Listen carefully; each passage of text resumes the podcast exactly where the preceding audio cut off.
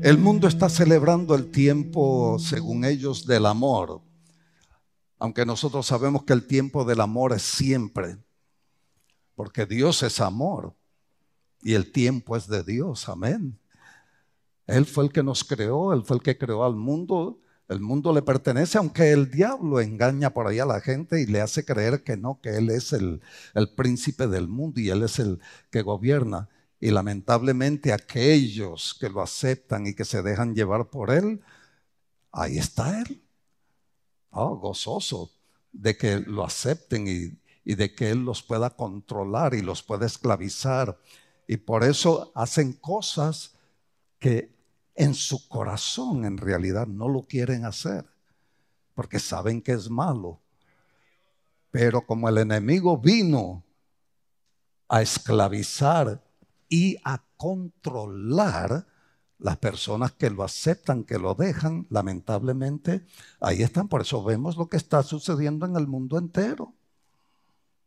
Por eso vemos, por eso vemos los países que están en oscuridad, en tinieblas, que Dios le ha dado de todo, son tierras que tienen de todo, pero ellos no las disfrutan, no las tienen. ¿Por qué? Porque lamentablemente no han invitado a Cristo, no han invitado al Señor que venga a ellos, sino que tienen al otro. Y el otro que hizo, el otro vino a robar, matar y destruir. Y por eso están como están. Hermanos, por eso Dios nos necesita a nosotros aquí en la tierra como su ejército, el ejército de Dios. ¿Para qué? Para interceder por el mundo y para, hermanos, compartir lo que Dios nos ha dado con ellos para que ellos salgan de ese mundo de tinieblas y vengan a los pies de nuestro Señor y Salvador Jesucristo. Amén. Qué bueno es Dios, amén. Por lo tanto, nosotros no celebramos un solo día de amor en el año.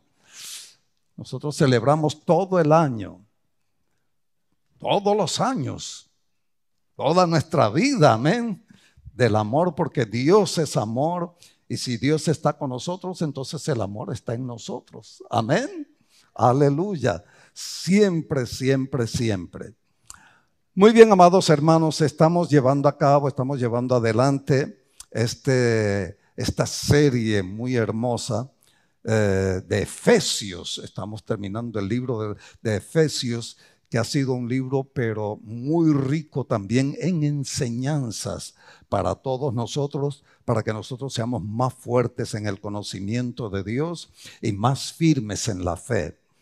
El domingo pasado, ¿verdad? Estudiamos el rol del o el papel, ¿verdad? De la mujer como esposa. Muy interesante. Eso es muy, pero muy importante. Hoy vamos a estudiar el rol o el papel del hombre como esposo. El domingo pasado hablamos de la mujer, hoy vamos a estar hablando del hombre. Pero no se puede hablar del hombre sin hablar de la mujer. Y no se puede hablar de la mujer sin hablar del hombre. Por eso Dios dice que somos uno. Amén. Cuando nos casamos, cuando traemos nuestro matrimonio a la presencia de Dios y nos unimos en santo matrimonio como pareja, como esposo y esposa, hermanos, el Señor nos hace uno y por eso tenemos que incluirlos a los dos siempre que hablamos. Quiero dar un pequeño repasito de lo que se habló el domingo pasado. Eh, lo voy a leer simplemente, sin hacer muchos comentarios. Está en Efesios 5 y está el versículo 21 en adelante.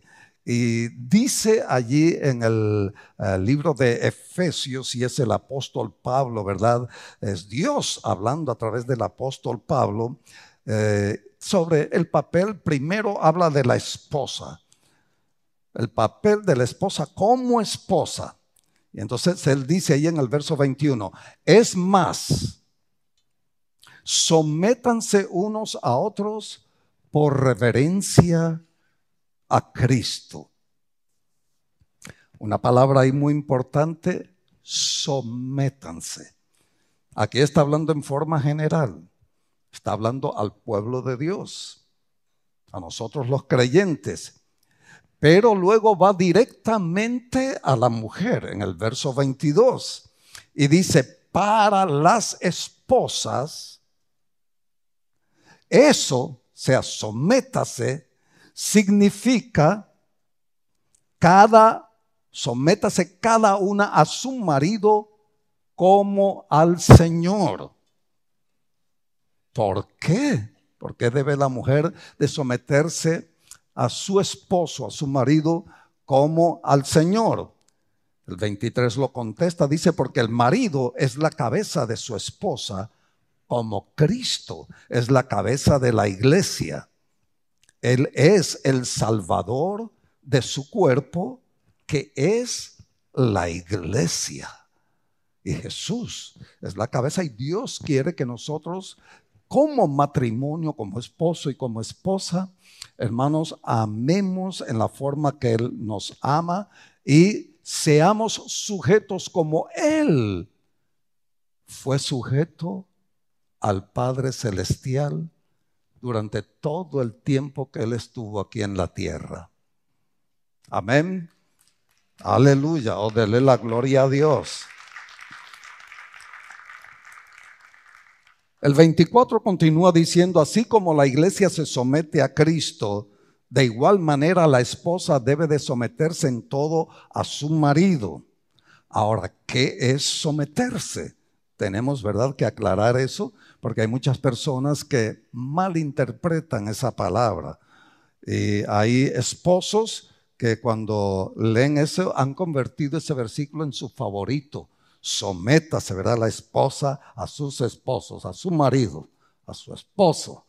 Y lo repiten con fuerza, ¿verdad? Y eh, porque quieren tener controlado o controlada a la pobre esposa.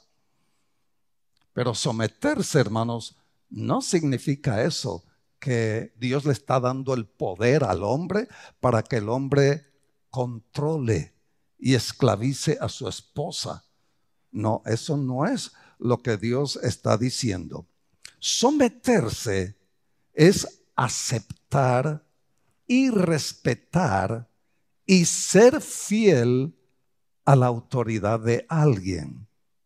Por ejemplo, podemos poner un, sencillo ejemplo para que más o menos ustedes entiendan lo que esto quiere decir. Por ejemplo, nosotros los que tenemos que trabajar o tuvimos que trabajar, ¿verdad? En diferentes compañías para poder ganar el sustento para eh, nuestras familias, ¿verdad? Eh, nosotros como, como trabajadores, ¿verdad? Aceptamos, respetamos y somos fieles a lo que el manager o el dueño de la empresa nos ordena o dice. Eso es lo que quiere decir sométanse. El sometimiento es un respeto. Es verdad, es aceptar. ¿Verdad? Que el hombre tiene que ser respetado y tiene que, tenemos que aceptarlo y tenemos que serle fieles. Y eso es hablando con las mujeres. Ahora bien, ah, Dios también habla a los hombres. Amén. Y hoy vamos a entrar a eso. Pero antes de eso, quiero que ustedes noten esto que es muy importante que acabamos de ver aquí en esta escritura. Cuando Dios le habla a, a la mujer de su papel como esposa, comienza diciéndole, para las esposas, eso significa sométase cada una a su marido. Dios hablándole a la mujer, a la esposa. En cambio, ahora vamos a entrar en lo que Dios le habla al marido, al esposo. Miren lo que eh, el Señor cómo comienza y lo dice muy diferente. Está en el verso 25, dice, para los maridos. para los esposos, sométase, eso significa ame. ¿Se dieron cuenta de la diferencia? A la mujer le dice, ¿verdad? Sométase, acepte, respete. Al marido, al hombre, le dice algo diferente. Ahora, ¿por qué dice Dios algo diferente a la mujer y, al hombre otra cosa diferente? Porque el hombre y la mujer somos diferentes. No somos iguales. El hombre es diferente a la mujer. Pensamos diferentes, actuamos diferentes, nos vemos diferentes y gloria a Dios por eso. Aleluya. La mujer es hermosa. El hombre no, el hombre es como el oso. Mientras más feo, más hermoso. Ay, mi Señor. Entonces, fíjese la, diferencia de cómo Dios le habla a la mujer y cómo le habla al hombre.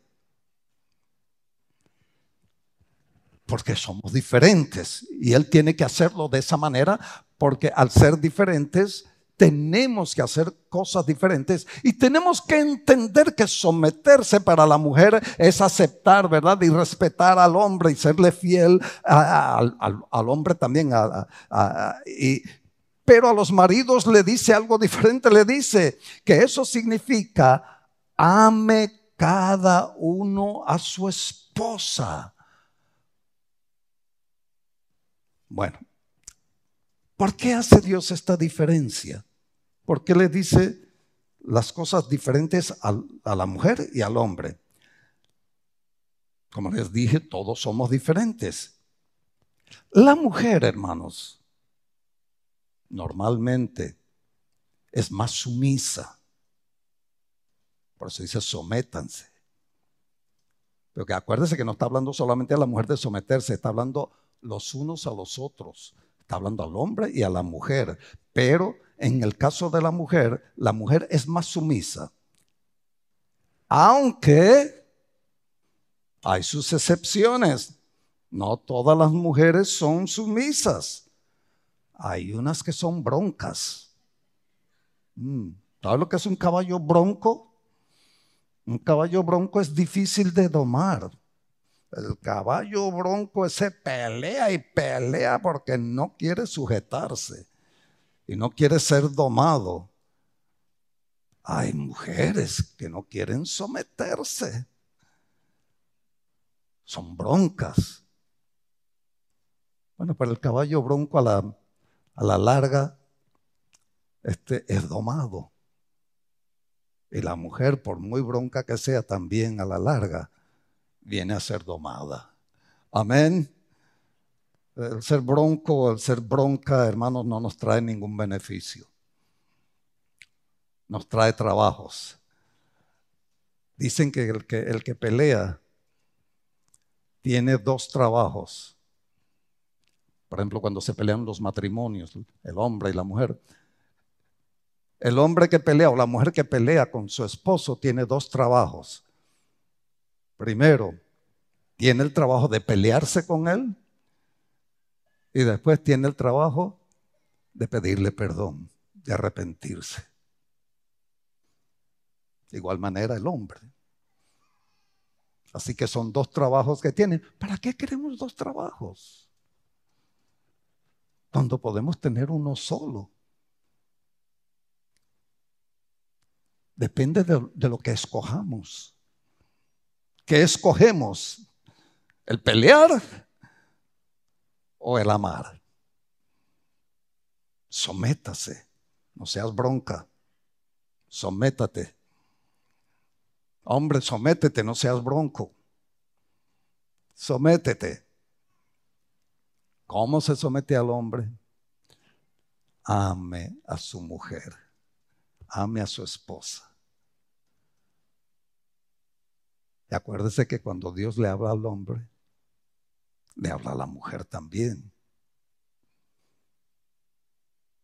La mujer debe de amar a su esposo, además de someterse, aceptarlo y respetarlo y serle fiel. El hombre tiene que hacer lo mismo también.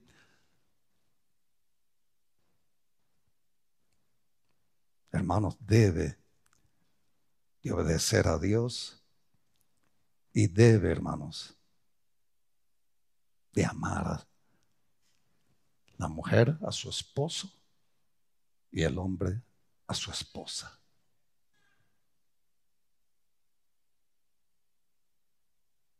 Están muy calladitos, Dios mío, me tienen ya aquí. ¿qué, será lo que les estoy diciendo? No se oye ni gloria a Dios, ni aleluya, ni, ni, ay, yo no sabía eso. No, Fíjese que nunca escucho eso que alguien, ay Dios mío, yo no sabía eso. Gloria a Dios que hoy lo estoy aprendiendo, ya voy a cambiar. Amén. Aleluya. Ah, continúa diciendo, ¿verdad? Del versículo allí dice, mire, eh, el, el hombre es muy machista y es muy independiente. Por eso Dios le dice que debe de amar. No solamente someterse, pero debe de amar. Recuerden que el amor, hermanos, no es un sentimiento. Hay una equivocación muy grande en todo el mundo. Jóvenes, jovencitas, eh, hombres, mujeres, ancianas, ancianos, tienen una equivocación muy grande acerca de lo que es el amor. Y hay muchos problemas en muchos matrimonios porque lamentablemente tienen esa equivocación de pensar que es el amor y creen que el amor es un sentimiento. ¿Y qué pasa? Ay, cuando estaban enamorados, cuando estaban de novios, qué bonito todo. Ay, palabritas acá bien bonitas, flores, eh, invitaciones a comer, en fin, le abría la puerta del carro, en fin, cuánta cosa, ¿verdad? Mientras eran novios, nada más. Pero cuando se casaron, pues ahí cambió todo. Hemos, hablado de esto muchísimas veces y todos lo sabemos porque es una verdad. Sucede así. Entonces, hermanos, eso, eso, eso no, no, no debe de ser así. Ni, ni, la mujer ni el hombre deben de ser así. El verdadero amor, hermanos, es una decisión.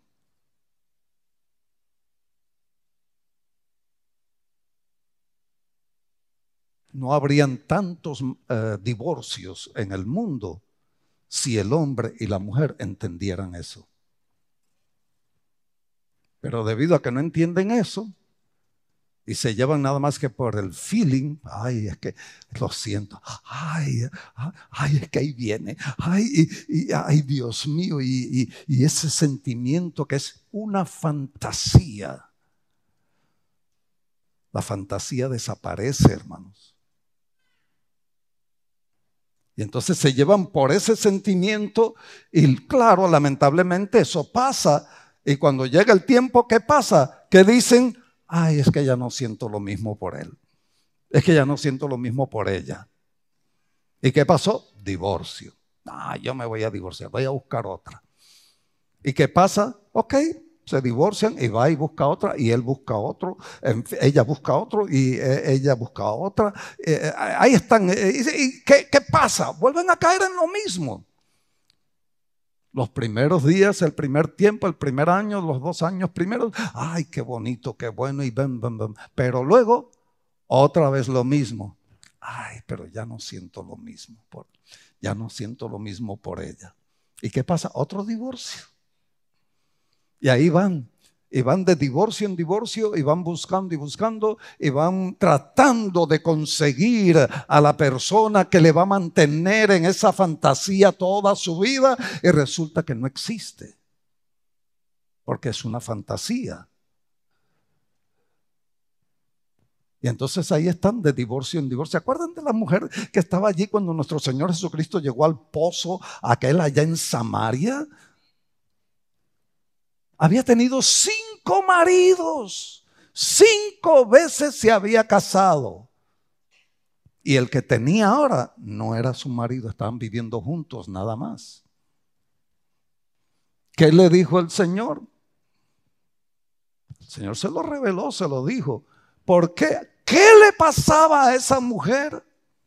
Estoy seguro que esa mujer tenía esa equivocación también. Pensaba que el amor era un sentimiento y se casaba, tenía el sentimiento al principio y mientras eh, tenía el sentimiento, por eso se casó con aquella persona y vivieron un tiempo, pero luego se le fue ese sentimiento. Y al irse ese sentimiento vino el divorcio. Ah, bueno, a buscar otro. Y ahí va. Tuvo cinco. Y el sexto, como ya estaba cansada de tanto casarse, empezó a vivir sin él, sin casarse. Ven hasta dónde llega ese problema terrible del mal entendimiento de lo que es el verdadero amor. El verdadero amor es, hermanos, una decisión. Ya lo vamos a ver. Y el Señor, ¿verdad? Aquí le dice, para los maridos eso significa ame cada uno a su esposa, tal como Cristo amó a la iglesia ¿Cuál fue la forma como nuestro Señor Jesucristo amó a la iglesia? Él, entregó su vida por ella. Lo hemos enseñado aquí muchas veces. Eh, en matrimonios nosotros hemos eh, hecho, eh, hemos em, casado varias parejas, muchas parejas aquí en la iglesia y en muchas de las ceremonias les hemos enseñado eso que el hombre debe de, usar, de amar a su esposa como Cristo amó a la iglesia. ¿Cuál fue esa clase de amor? Él dio su vida por ella. Wow. Ahí hay un verdadero amor. ¿Por qué Jesús dice eso? ¿Y por qué Jesús entregó su vida por ella? Porque tenía un propósito. ¿Cuál era el propósito? El verso 26 dice, a fin de hacerla santa y limpia al lavarla mediante la purificación de la palabra de Dios. Wow. Ay, hermanos, no perdemos el tiempo, no se pierdan los miércoles véngase, porque son palabras de Dios lo que estamos viendo aquí. Los domingos estamos viendo palabra de Dios. Amén. Y aprendemos, nos alimentamos. Y sabe que dice, dice ahí que la persona se limpia, se lava. Es lavado, es limpio, hecho limpio. ¿Cómo? A través de la santa y bendita palabra de Dios. Wow. Y luego otra cosa por lo cual lo hizo, dice, lo hizo para presentársela a sí mismo como una iglesia gloriosa. Wow, hermanos, somos la iglesia de Cristo. ¿Y sabe cómo Dios nos ve a nosotros? Como su iglesia gloriosa. Amén. Porque Él nos ha lavado en su sangre preciosa y nos ha lavado con su santa y bendita palabra. ¿Cómo es esa iglesia gloriosa? Esa iglesia gloriosa es sin mancha, ni arruga, ni ningún otro defecto. Uh, uh, uh. aleluya. Así nos ve Dios, hermanos. Así ve Dios a su iglesia. Así nos ve Dios a nosotros, aunque no somos perfectos. Qué lástima, ¿verdad? Estamos como los broncos. El jinete ahí está tratando de domarlo para que sea calmado y se sujete y, valga la pena, para que sea un medio de transporte. y qué pasa? Ahí está brinca y brinca tratando de tumbar al, al jinete. No, nosotros no, no, vamos a estar en eso de estar tratando de tumbar a la esposa, de tumbar al esposo. Señor, reprenda al diablo. No, al contrario, vamos a levantarlo, vamos a unirnos, vamos a edificar, vamos a construir ese amor y hacerlo más fuerte. En el nombre de Jesús. Wow. Será en cambio santa e intachable. O sea, cuando Él la, hace gloriosa, sin mancha, ni arruga, ni ningún otro defecto, dice que será. O sea, el resultado de todo eso será que la iglesia será en cambio santa e intachable. Sin defectos. Intachable quiere decir sin defectos. ¡Wow! ¡Qué lindo! Oh, de un aplauso al Señor, hermano. De la misma manera el marido debe de amar a su esposa. Ahí va ahora hablando con el esposo, ¿verdad? De la misma manera el, el marido debe de amar a su esposa como ama a su propio cuerpo. Es una continuación, ¿verdad? De la bendición que Dios está diciendo de cómo debemos de amar a nuestra esposa. Pues un hombre que ama a su esposa, en realidad demuestra que se ama a sí mismo. Es lógico. Si somos uno, si cuando nos casamos venimos a ser uno, entonces, hermanos, es lógico, ¿verdad? De que cuando yo amo a mi esposa, me estoy amando a mí mismo. ¿Por qué? Porque somos uno. Y si ella me ama a mí, ella se está amando a sí misma. ¿Por qué? Porque somos uno. Hani, portate bien conmigo, ¿ok?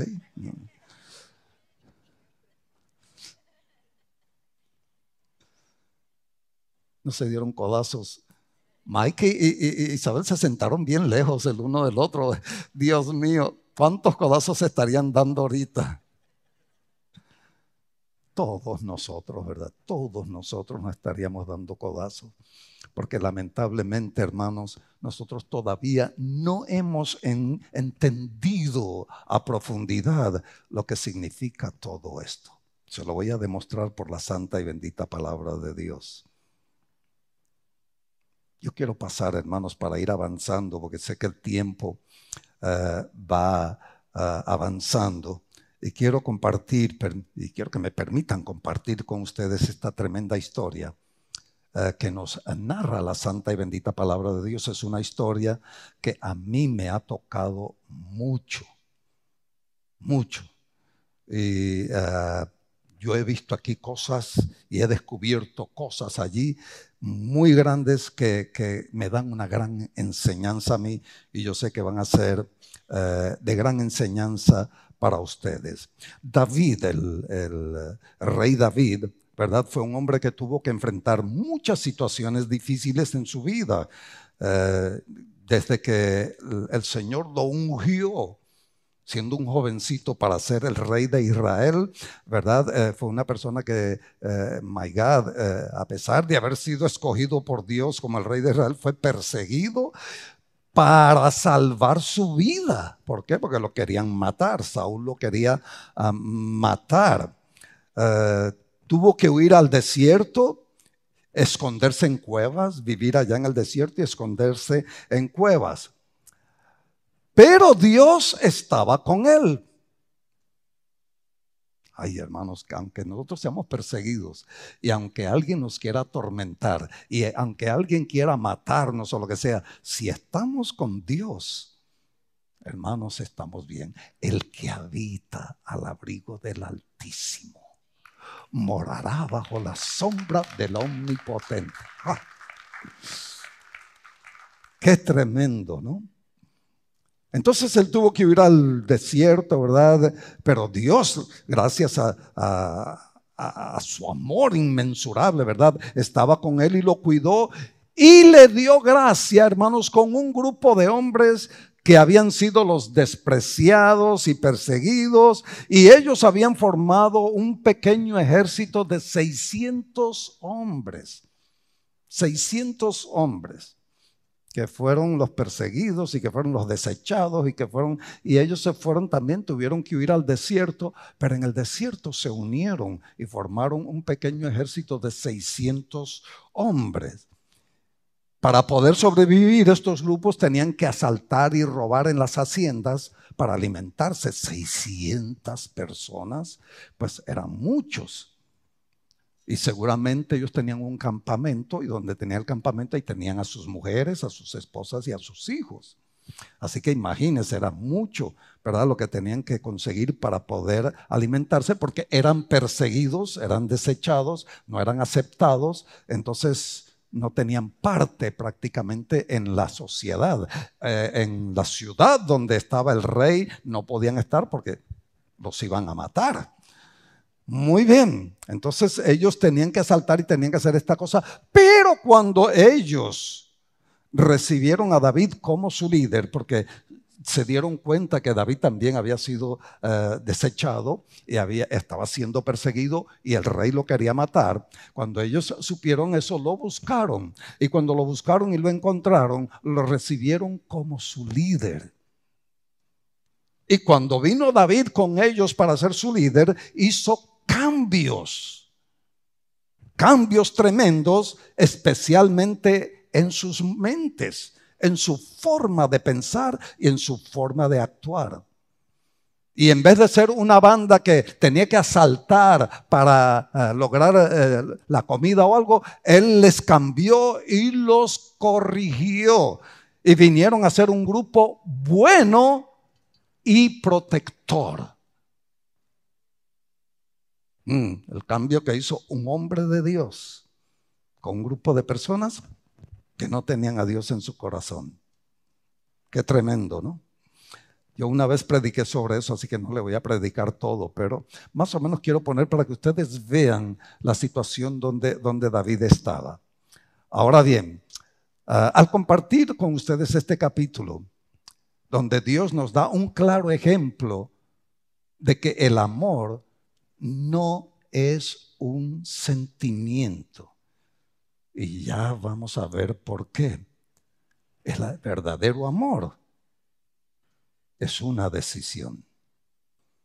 Primera de Samuel es el capítulo que vamos a, estar hablando, eh, capítulo 25, y vamos a ver del verso 1 al 42 y vamos a ir rapidito para que todos más o menos tengan la idea. Fue en el tiempo cuando murió Samuel.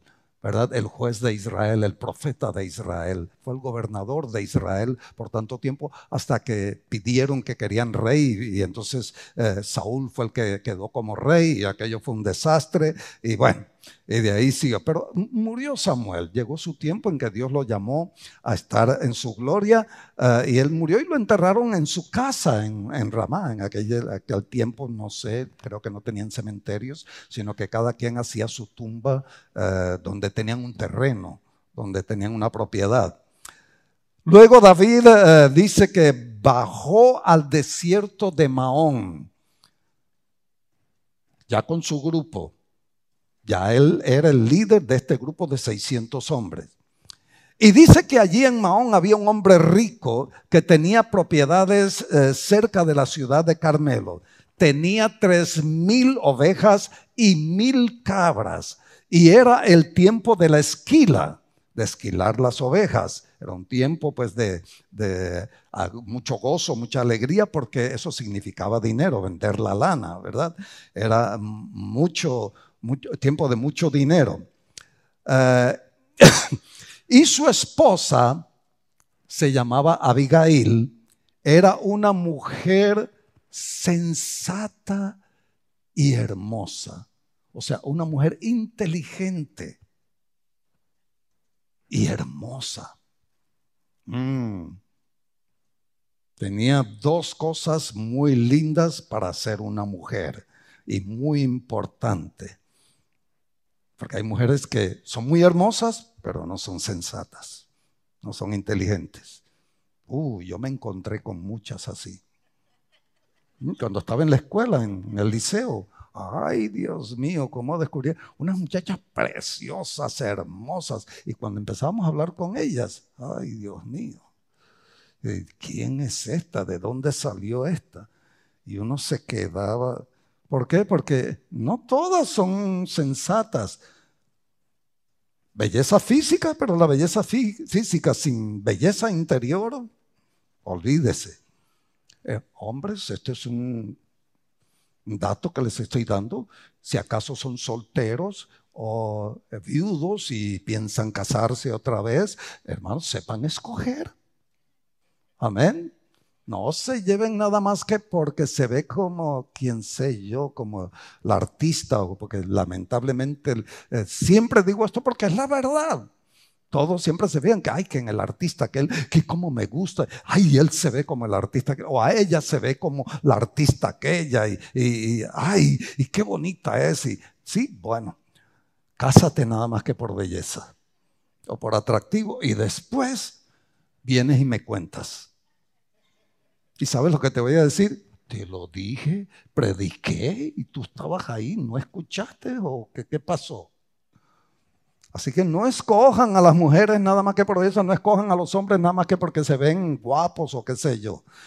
Ok, entonces esta mujer era sensata y hermosa, pero Naval, que era su esposo, era descendiente de Caleb y era grosero, mezquino, era, todo, como dicen por ahí, en todos sus asuntos. O sea, era una bestia. Era lo que nosotros decimos popularmente un bruto, torpe, duro de corazón, terco. Cuando David se enteró de que Nabal esquilaba sus ovejas, envió diez de sus hombres jóvenes a Carmelo con el siguiente mensaje para Nabal paz y prosperidad para ti, para tu familia y para todo lo que posees. Me dicen que es tiempo de la esquila. Mientras tus pastores estuvieron entre nosotros, ¿verdad? Cerca de Carmelo, nunca les hicimos daño y nunca se les robó nada. Porque se habían convertido en un grupo protector porque estaban bajo el liderazgo de un hombre de Dios. Amén. Por lo tanto, él les hace ver a este Naval cómo ellos habían protegido a aquellos siervos que ellos tenían, que tenían que llevar, ¿verdad?, su ganado, las ovejas a pastar y todo, y que había muchos ladrones que antes venían y les robaban todo, pero que en esta oportunidad no había sucedido. ¿Por qué? Porque ellos los habían protegido. David y su ejército de 600 hombres los habían protegido. Ok, y eh, le dice, si quieres, pregunta a tus propios hombres, pregunta a tus siervos y te dirán que es cierto. Así que podrías, podrías ser, eh, podrías ser bondadoso con nosotros, ya que hemos venido en tiempo de celebración, o sea, en tiempo de abundancia. Por favor, comparte con nosotros y con eh, tu amigo David las provisiones que tengas a la mano, que tú quieras donarlas a nosotros para que nosotros, ¿verdad?, eh, tengamos que comer. Los hombres le dieron este mensaje a Naval y mire la respuesta de Naval, que era un hombre bruto y un hombre terco y un hombre sin entendimiento. En el verso 10 dice, ¿quién es ese tipo David? ¿Quién es él? Les dijo, Y se lo dijo con desdén. ¿Quién se cree que es ese hijo de Isaí? En estos días hay muchos siervos que se escapan de sus amos. Ah, él se escapó de Saúl. Y luego el verso 11 continúa. ¿Debo tomar mi pan, mi agua y la carne que eh, destacé para mis esquiladores y dárselos a un grupo de bandidos que viene, quién sabe de dónde. Mire cómo trató a David y cómo habló. De modo que los hombres de David regresaron y le dijeron lo que Nabal había dicho. Ok, David escuchó el, el reporte de estos hombres y tomó una decisión enseguida. dijo, ok, tomen sus espadas. Respondió David, mientras se ceñía la suya, él también tomó la suya. Dice, enseguida David salió con 400 hombres, mientras 200 se quedaron cuidando las pertenencias, se quedaron en el campamento. Pero con 400 hombres se fue eh, para ir a la casa de Nabal. Dice, entre tanto uno de los siervos de Nabal, ahora mire cómo Dios está actuando, mientras tanto allá en la casa de Nabal, porque Dios es misericordioso, Dios es santo, Dios es justo, es juez, juez justo. Entre tanto uno de los siervos de Nabal fue a decirle a Abigail, a su esposa, no a Nabal, ¿Por qué? Porque Naval era un necio. El nombre Naval significaba necio. Entonces dice, ah, él fue y habló con Abigail, la esposa de Naval, y dijo, David envió mensajeros desde el desierto para venir aquí a nosotros y saludar a nuestro amo. Y él les respondió con insultos. Los insultó. Entonces, wow. Estos hombres, comienza el hombre a contarle a ella, estos hombres nos trataron muy bien y nunca sufrimos ningún daño de parte de ellos. Nada nos fue robado durante todo el tiempo que estuvimos con ellos. Cuando estuvimos con ellos fuimos protegidos. Ninguna de esas bandas que andaban por ahí sueltas, que venían y que atacaban y que robaban todo, pudo venir ni pudo entrar porque estábamos protegidos por ellos. De hecho, dice, día y noche fueron como un muro de protección para nosotros y nuestras ovejas. ¡Wow! Este hombre estaba dándole a Abigail un reporte de cómo el grupo de David los había protegido. Y entonces él le sugiere a ella, le dice, es necesario que usted lo sepa y decida qué hacer porque habrá problemas para nuestro amo y toda la familia. Naval tiene mal genio que no hay nadie que pueda hablarle. Con él no se puede hablar porque él no razona. Es una bestia, es un bruto.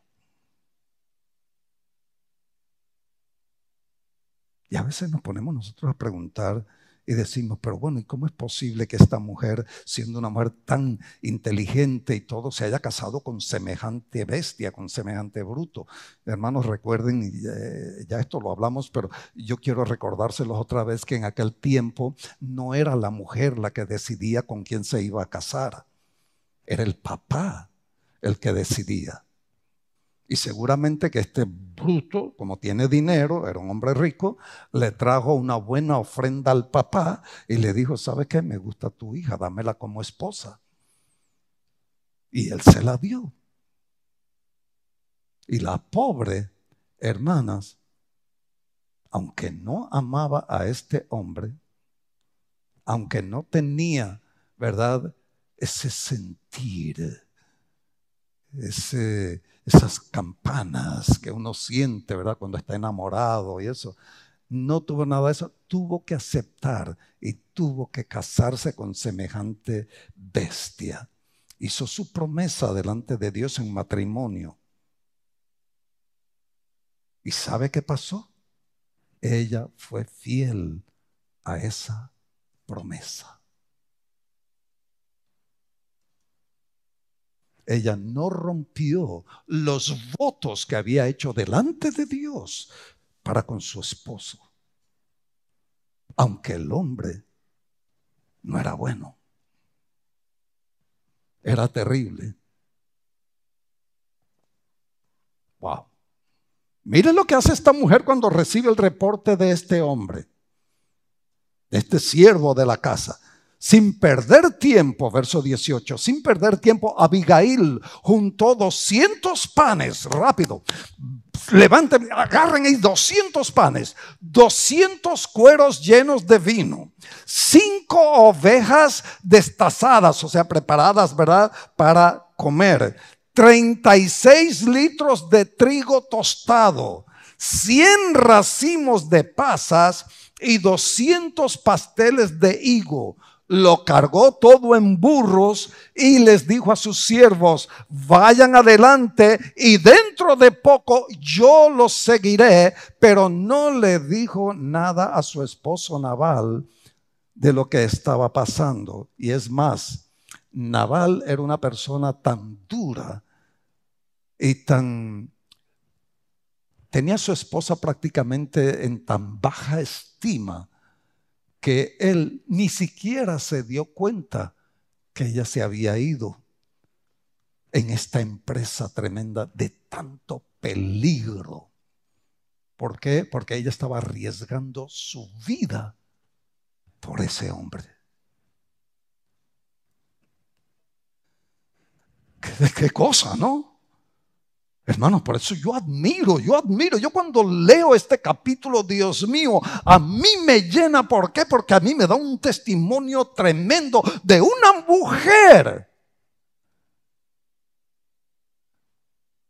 que cumplió con todo lo que Dios manda como responsable, como esposa, aún a pesar de la clase de vida que este hombre le estaba dando. Eso es admirable, hermanos. Eso es admirable. Y yo creo que eso es lo que Dios nos llama a nosotros también. Mi esposa y yo cantamos un canto que es amar, amar, amar. Y mucha gente dice, ay, claro, amar, amar, todos nos amamos. Y yo amo a mi mamá, yo amo a mi papá, yo amo a mi esposa, yo amo a mi esposo, yo amo a mis hijos. Sí.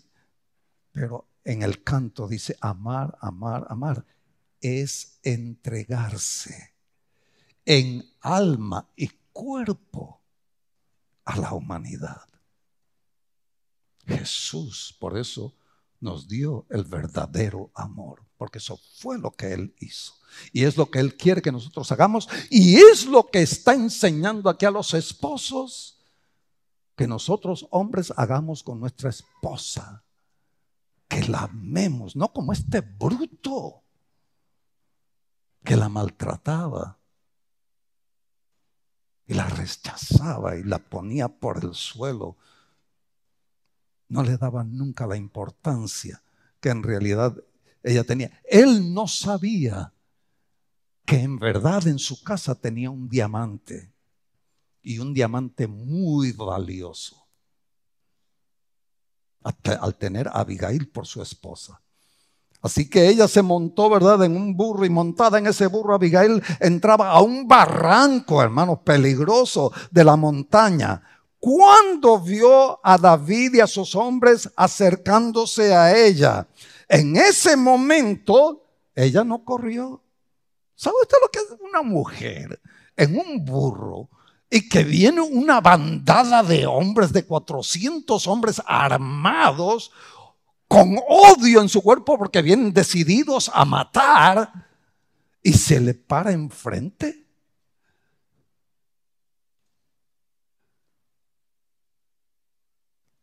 Yo no me canso de decir, hermanos, que muchas veces las mujeres son mucho más valientes que nosotros los hombres.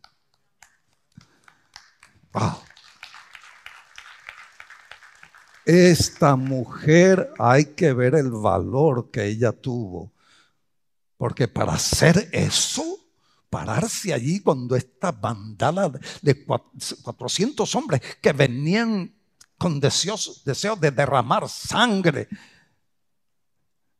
y se le para enfrente.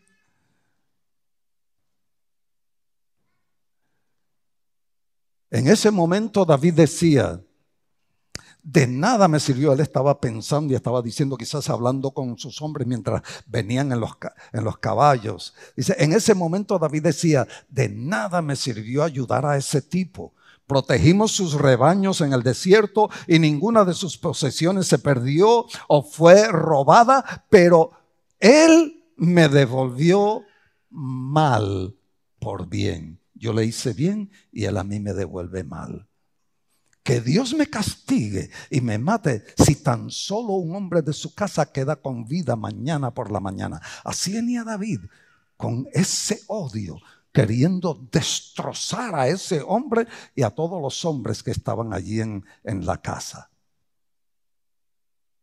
Pero Abigail, Abigail, una mujer montada en un burro, me recuerda a nuestro Señor Jesucristo cuando entró a Jerusalén montado sobre un pollino. Esta mujer montada en ese burro, dice el verso 23, cuando Abigail vio a David, enseguida se bajó de su burro y se inclinó ante él hasta el suelo. Se tiró en el suelo en reverencia a David. Qué cosa, ¿no? Cayó a sus pies y le dijo, ahora miren el tremendo ejemplo que, que ella, ¿verdad?, nos da. Una mujer maltratada.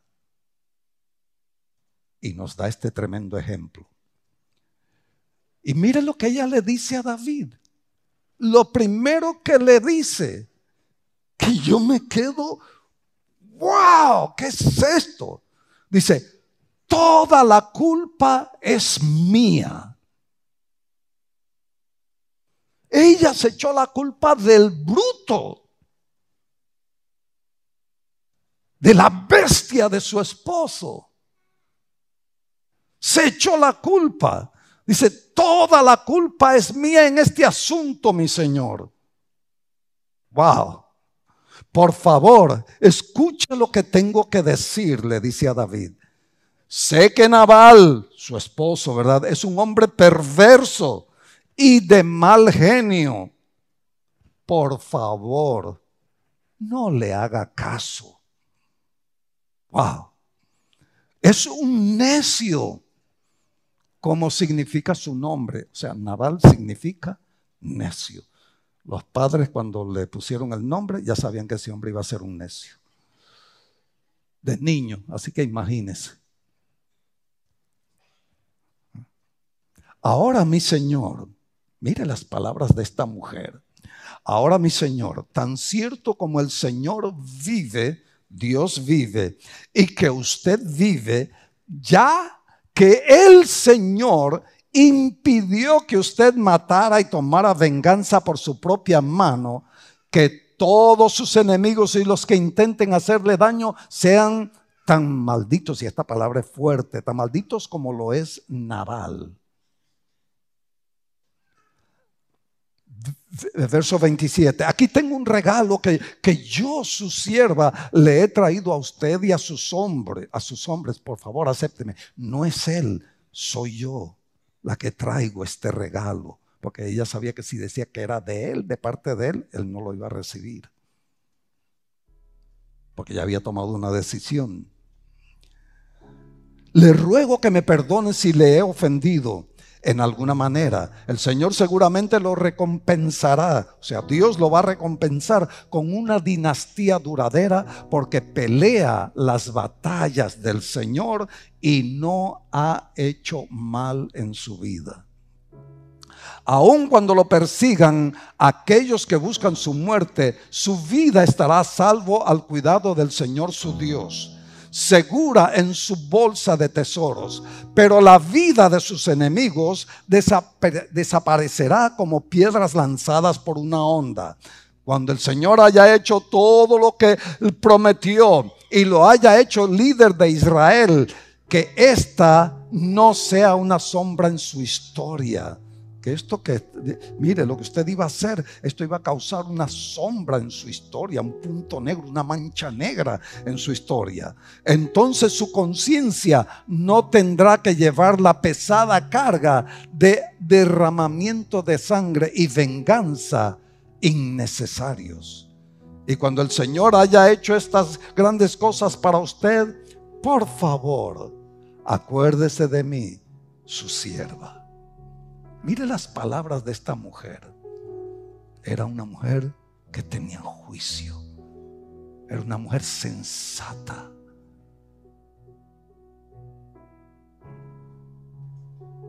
Continúa diciendo, David fue impresionado por la valentía e inteligencia y sabiduría de esta mujer. Porque esas palabras, Dios mío, tienen que haber sido inspiradas para que ella haya dicho todas estas palabras a David.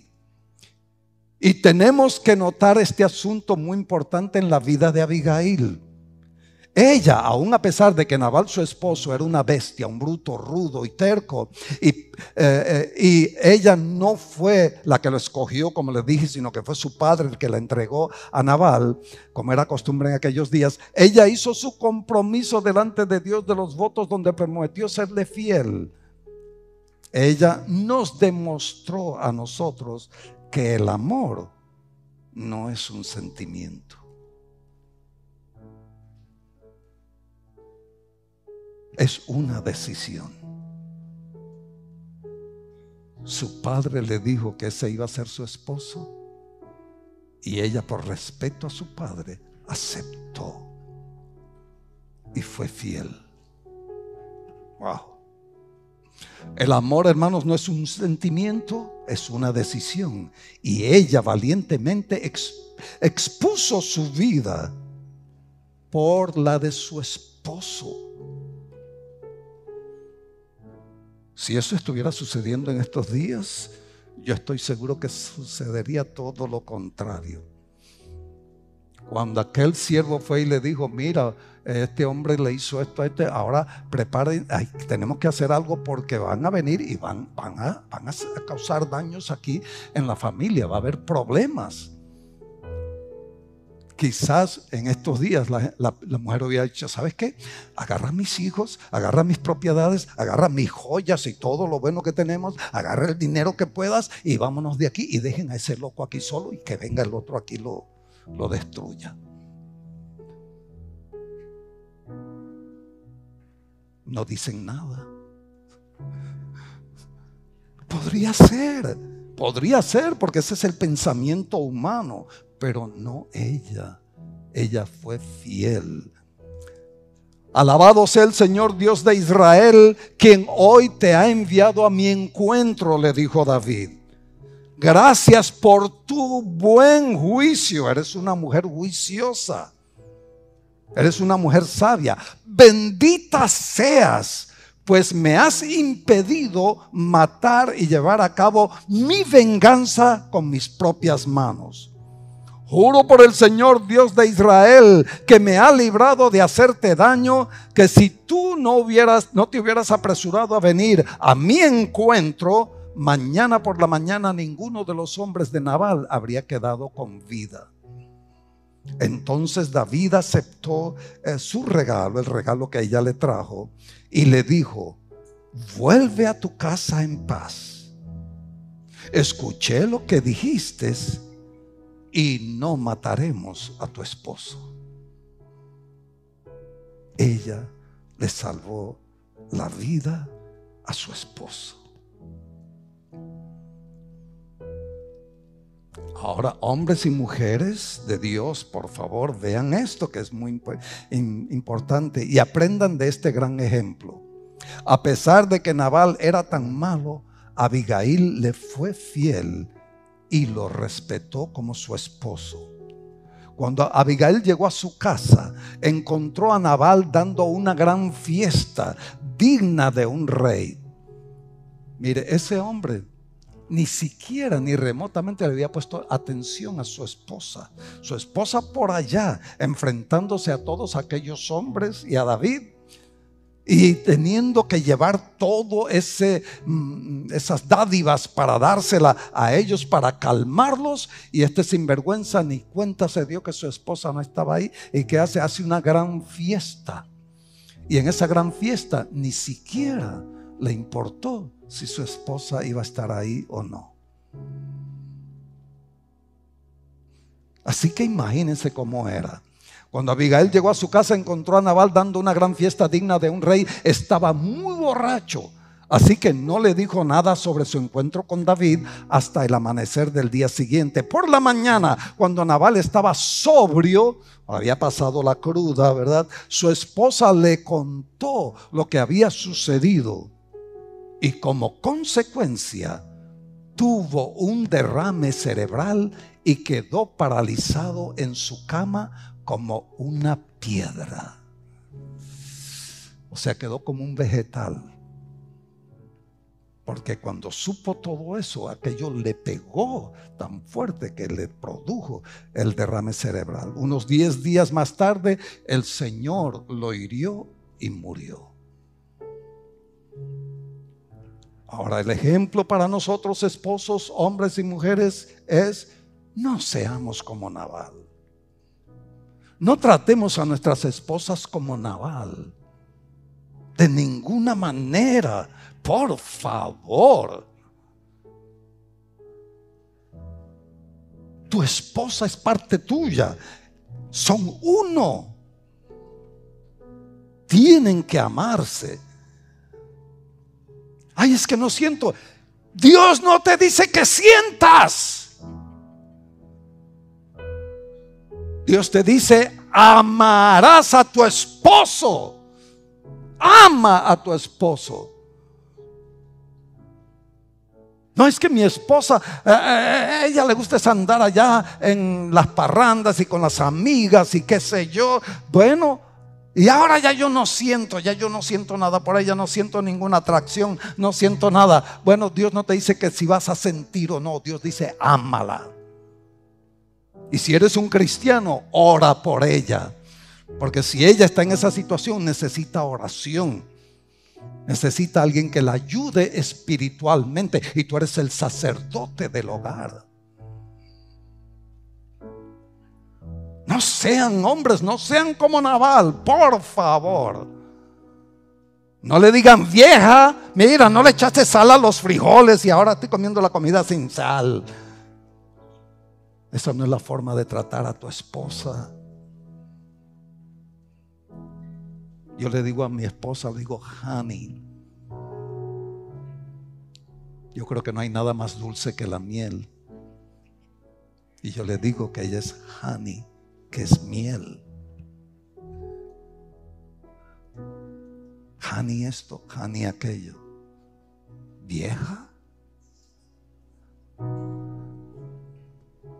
Oiga, eso es un insulto, ¿no? Por favor, hombres, ¿de dónde sacaron eso? ¿Quién les enseñó eso?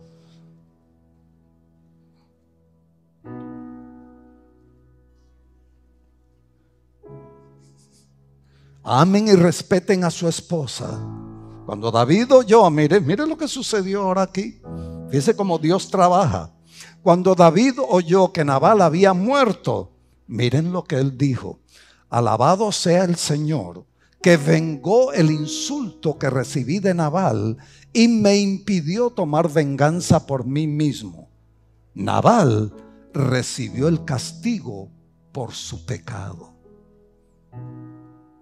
¿Quién mató a Nabal? El pecado que él había cometido. Lo mató. ¿Qué le dio ese añorismo, ese derrame cerebral allí en su, en su cabeza? El pecado, el mal. David, ni corto ni perezoso, hermanos, tomó una decisión enseguida.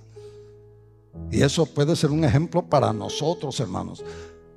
Cuando un hombre soltero está en busca de quien va a ser su esposa, la mujer soltera está en busca de quién va a ser su esposo, debe saber escoger. No se lleve por la belleza física, como les dije solamente, busque buenas virtudes. Esta mujer demostró virtudes delante de David. ¿Sabe qué hizo David?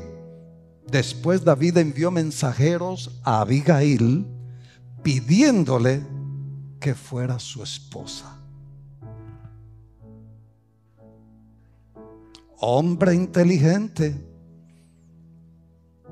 el otro nunca supo, a pesar de que la tuvo en su casa, que tenía un diamante en su casa. Este hombre que apenas la vino a conocer ahora, en ese momento, en esa cosa, ahí descubrió que ella era un diamante. ¿Y qué pasó cuando vio que ella quedó viuda y quedó libre del pacto que había tenido delante de Dios de matrimonio? Ahora fue y le pidió que ella fuera su esposa. wow, buena decisión. Buena decisión. ¿Por qué? Porque vio que era una mujer hermosa y sabia. Wow. Cuando los mensajeros llegaron a Carmelo, le dijeron a Abigail, David nos ha enviado para que eh, la llevemos a fin de que se case con él. Ellos fueron más directos, ¿verdad? Ni, ni, dijeron cosas bonitas ni nada. No, David nos dijo que viniéramos y que la lleváramos para que usted se case con él. Pero mire lo que ella contestó. Entonces ella se inclinó al suelo, porque ella vio que esto era de Dios. Se inclinó al suelo y dijo, yo su sierva estaría encantada de casarme con David. Aún estaría dispuesta a ser una esclava y lavar los pies de sus siervos. Así que enseguida se preparó, llevó a cinco de sus siervas como sus asistentes, se montó en su burro y se fue con los mensajeros de David y se convirtió en su esposa. David fue sabio, ella sabia también. Qué lindo, ¿no? ¿Saben lo que pasó a Abigail después de haber sido abusada y maltratada por su esposo rudo y malvado que le dio una vida horrible, ¿verdad? Ahora Dios la ponía en el lugar de honor como la primera dama de Israel. Wow. Wow. Como la esposa del rey. Hermanos, miren, miren lo maravilloso que es nuestro Dios. Por eso, amados hermanos, debemos de ser sabios y debemos de ser amorosos. Amén. Recuerden, todos nosotros los hombres, por lo general, y, esto lo dicen por allí. Y yo lo quiero compartir con ustedes porque yo creo que es una verdad, ¿verdad? Recuerden, los hombres, por lo general, se mueren primero que la esposa. El esposo se muere primero que la esposa. Y la otra vez alguien me preguntó eso. Me dijo, oiga, pastor, ¿Por qué será que, que, los esposos siempre se mueren primero que las esposas? Yo me le quedé viendo y le dije, hermano, es que Dios es sabio. Dios sabe que nosotros no podemos vivir sin ellas. La vida de un hombre sin su esposa, hermanos, ay Dios mío. Claro está, si la esposa no es bronca. Pero hermanos, una verdadera esposa, una mujer de Dios, una mujer que respeta a su esposo, el esposo que ama a su esposa, que tienen hijos y son amados, son cuidados, que la casa es una casa bendecida, que cuando alguien viene a visitarle dice, wow, qué linda qué linda es su casa. Quizás no es porque las paredes son bonitas o porque tiene decoraciones muy bonitas, ni nada, sino que hay algo, hay un ambiente allí que la hace hermosa. Un hogar hermoso. Wow.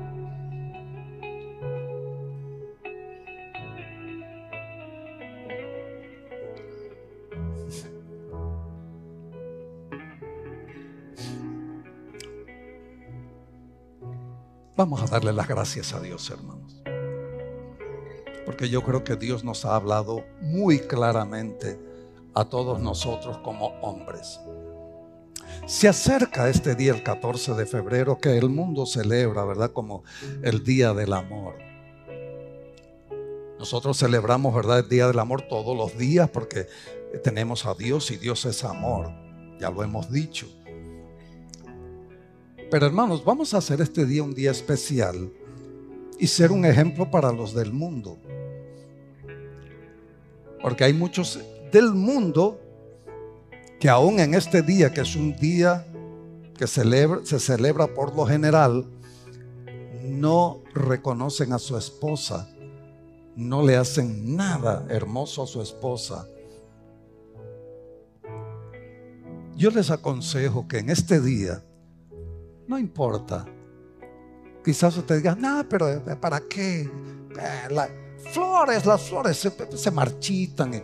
Hermano, cómprele un ramo de flores. Yo lo hago, yo le compro un ramo de flores a mi esposa. Ella no quiere engordar, pero le compro una caja de chocolates con un corazón, forma de corazón. Y como tuvimos una experiencia cuando yo llegué aquí por primera vez a Estados Unidos, porque allá no celebrábamos el Día de los Enamorados, porque eso era pecado. Ah, tuve un, una cosa, una experiencia terrible, porque ella lloró y lloró y lloró y me dijo, ¿cómo es posible que tú ni siquiera te acordaste de mí en este día?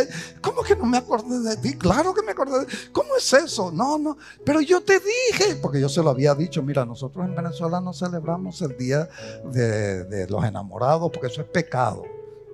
La iglesia allá eso era pecado. No, eso es del mundo, eso no es de, de Dios.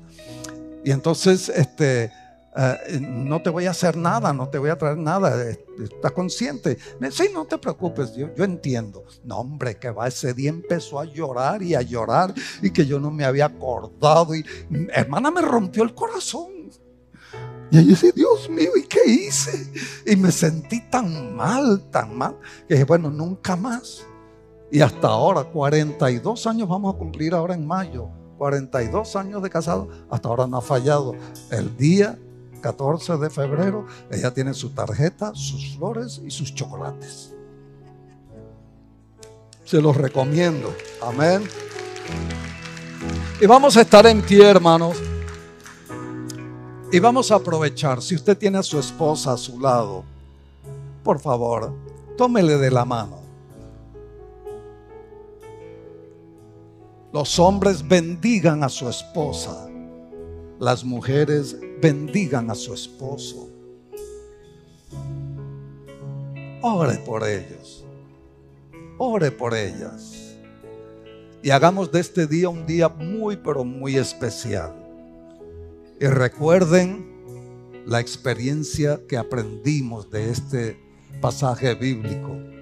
Nunca sean como Naval. Nunca. Dele el lugar a su esposa, esposa, dele el lugar a su esposo, que se merece como Dios nos ordena, como Dios manda. Y habrá cambios en la, en la casa, habrá cambios en la familia y habrá cambios en el trato del uno con el otro. Por favor, oren por sus esposas, oren por sus esposos.